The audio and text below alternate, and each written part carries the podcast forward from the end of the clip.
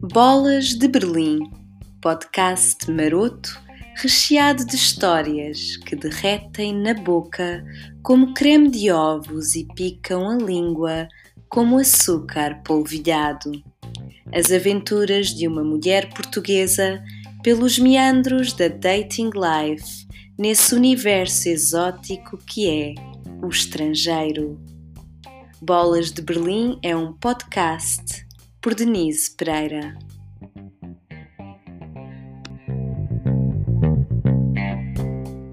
Olá, meus doces, bem-vindos a mais um Bolas de Berlim, podcast íntimo, combinação de rants feministas com aqueles pensamentos privados e opiniões enviesadas que ninguém pediu, mas que podem fazer maravilhas pelas vossas vidinhas. Infelizmente, o tema de hoje não é nem cremoso nem picante, é até bastante chato, mas eventos recentes levaram a concluir que, especialmente em tempos de pandemia e pânico generalizado, este tema pode não só ser adequado, como até indispensável. Porque este é o momento no qual se vão buscar todos os exes ao armário e aqueles crushes que nunca deram em nada e aquelas pessoas a quem se fez stalking exaustivo e sem qualquer pudor, e com as quais fantasiámos durante maratonas intensas de afogar o ganso. Ora, como todos sabemos e concordamos, esse remexer no baú é sempre péssima ideia. Mas ainda é pior, quando a pessoa que vamos repescar é alguém que já nos rejeitou e sempre nos deu sinais, mais do que evidentes e ao longo de muitos meses, quiçá anos, de que não tinha qualquer interesse em explorar cenários mais picantes connosco. E porquê é que vos venho falar disto? É que qual não foi o meu espanto quando, no início desta semana, um desses pega-monstros da vida, com o qual eu não tinha contacto vai para dois anos, Deus seja louvado, renasceu das cinzas e dos múltiplos bloqueios das redes sociais e recomeçou a seguir-me no Instagram. Pois é, chatíssimo. E é por isso que eu quero tirar um momento para vos recordar que os pega-monstros, meus doces, os pega-monstros não faturam. Todas nós os apelidamos de colas, que são uma espécie de carrapatos do mundo do dating. Ora, quando pensamos em carrapatos é assunto que não chita nem molha, certo? Então ouçam com atenção os ensinamentos que se seguem, que serão uma espécie de ovinho da Páscoa. O meu objetivo de hoje é educar-vos a adotar uma sexualidade mais baseada no consentimento e na tesão mútua e menos focada no stalking e no friki-friki da persistência inesgotável.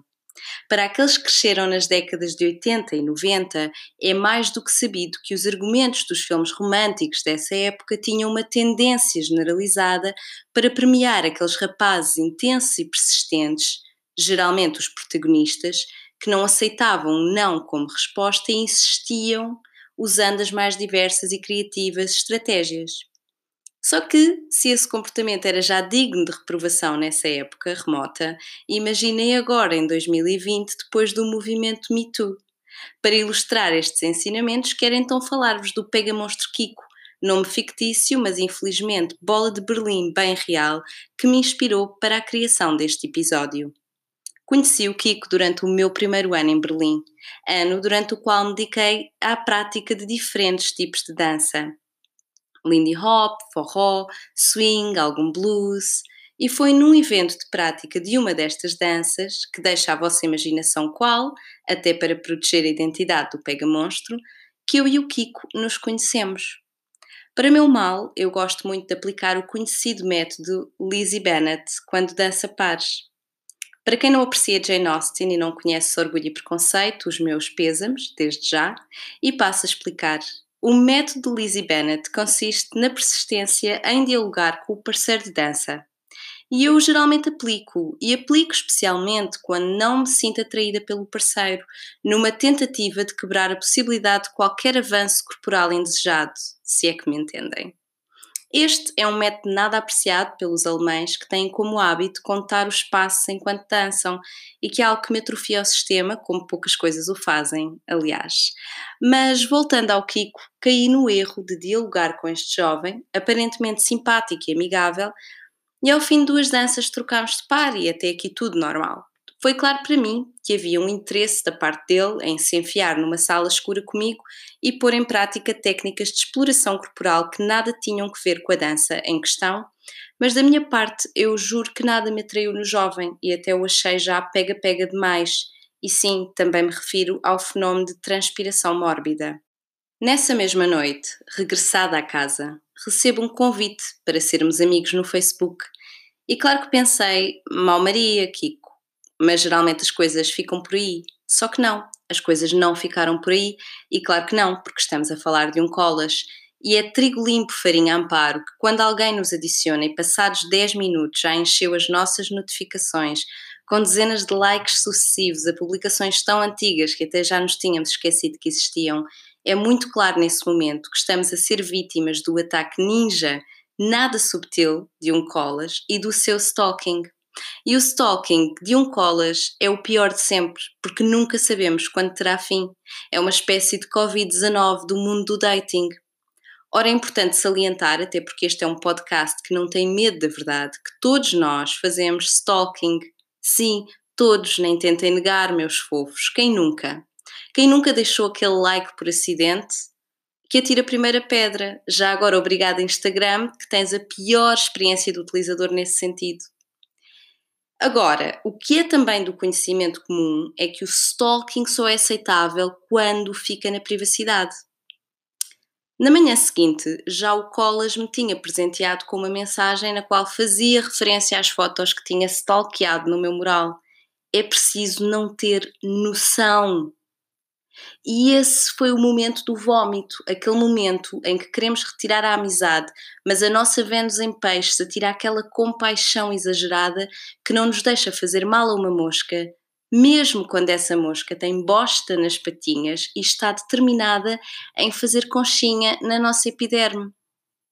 A essa mensagem, à qual nunca dei resposta, seguiu-se outra com um convite e outra com outro convite e outra e outra. Eu ia respondendo muito espaçadamente, às vezes não respondia. Sempre a dar baldas e desculpas, respostas curtas para indicar a minha falta de interesse. E aqui, meus doces, quero que abram bem a pestana, porque se há algo que quero desesperadamente que retenham deste episódio, é o seguinte. Quando alguém demora muito a responder às vossas mensagens, quando os nossos convites são constantemente recusados e a pessoa não oferece um convite alternativo ou sugere outra data, ou aceitando a sugestão para um encontro não define data, hora, local e diz que acertamos as coisas depois, mas o depois nunca chega, repitam comigo. Em todas essas situações podemos concluir que a pessoa não tem qualquer interesse em ver as nossas partes pudendas. Não, a pessoa não é distraída, a pessoa não é demasiado ocupada, o que a pessoa tem é uma total falta de interesse sexual em nós. Porque quando alguém nos quer, nós vamos saber. E agora, homens, façam especial atenção, porque eu não quero que vos falte nada. Nós, fêmeas, não nos estamos a fazer difíceis, prometo. Estamos só, indiretamente, e tentando não ferir suscetibilidades, a mostrar-vos que as vossas feromonas fizeram ricochete e não nos assistem. Ora, o Kiko nunca entendeu este princípio básico dos rituais de acasalamento em mamíferos e, portanto, nunca deixou de enviar mensagens, nunca deixou de ser a primeira pessoa que me abordava em eventos, sempre a querer dançar, cada vez mais meloso e sempre a mandar bocas sobre eu estar sempre muito bonita e ir lá para tentar os homens, mas depois não lhes passar cartão. Homens aqui leia-se a significar ele e só ele. E meus fofos, quando nós não reciprocamos, não há nada que nos tire mais a tusa, como a persistência no vazio somada aos comentários machistas de homem ressabiado. E pior, com essa vossa insistência e incapacidade de aceitar a rejeição e de se afastarem física e virtualmente, vocês começam a minar aquele que era até então um pequeno prazer e hobby nosso, e que agora nos vemos na obrigação de abandonar, porque a única hipótese seria a de vos ameaçar com uma ordem de restrição ou de vos presentear com um rotativo na boca, e como devem imaginar, isso é um total party pooper. Lembram-se do Sub-Zero do Mortal Kombat? Este comportamento do homem colas aplicado ao dating equivale àquela fatality em que o Sub-Zero retirava a coluna vertebral ao adversário, seguidamente o congelava e depois arremessava a coluna do próprio contra a estátua de gelo em que o havia convertido, desfazendo-o assim em pedacinhos. Não há nada de sexy nisto, como podem ver, certo? Eu gosto sempre de fazer referências a jogos de computador porque é mais fácil para os homens para compreenderem melhor a analogia. E se ainda assim não ficou claro, eu acrescento: a persistência masculina gera um clima gélido e violento dentro da mais fofa das fêmeas humanas. Mesmo depois de eu ter, com tristeza, deixado de aparecer nos eventos de bailarico, o Kiko manteve o envio sôfrego de mensagens e convites, e eu cheguei a um ponto em que deixei de responder, até que ele me envia uma mensagem gigantesca onde, em jeito de mansplaining, me explicava que eu teria compreendido tudo mal e que ele não tinha qualquer interesse romântico em mim, mas só queria, nas palavras do próprio, aliás, como é panágio de todos os colas, ser meu amigo. Pois, Kiko, pois. Eu caí, claro está, no erro de lhe responder, dizendo que na verdade nunca tinha teorizado muito sobre ele, mas que se de facto não estava interessado em mim era um alívio, porque a falta de tusa era recíproca. E isto foi claramente um erro, porque num ápice voltaram os convites, agora de forma ainda mais voraz, seguindo e stalkeando os eventos a que eu ia no Facebook, comentando no meu mural, acusando-me de não o convidar, escrevendo comentários absurdos e passivo-agressivos. Não tive outra escolha senão tirar a amizade deste homem, amizade essa que me voltou a pedir uma série de vezes ao longo desse ano. E ainda não feliz com as múltiplas rejeições, ao descobrir que eu tinha Instagram, começou a seguir-me lá. Foi nessa altura que o colas se converteu em pega-monstro, metamorfose simbolizada pelo momento em que sistematicamente temos de abandonar eventos dos quais gostamos e rever todas as definições de privacidade das aplicações que utilizamos e ainda receber constantemente convites para sermos amigos, atitude esta que roça a psicopatia e até o crime. Em jeito de resumo, não sejam colas. Demonstra falta de autoestima, demonstra a total falta de respeito pela vontade alheia, roça a psicopatia e está ali numa zona cinzenta entre o interesse sexual e o stalking. E não, não é o medo do coronavírus que vos vai tornar mais atraentes aos olhos de quem já vos rejeitou, de quem já sentiu necessidade de fugir de vocês. Por isso, quando sentirem aquela vontade de reedicionar ou de escrever a alguém que já mostrou completo desinteresse pelas vossas alminhas, vão antes trincar um folar.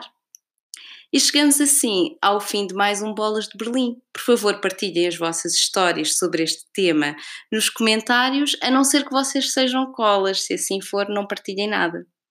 Comam muitos ovinhos da Páscoa e tenham cuidado, que o corpo de Cristo é bom, mas não é para trincar.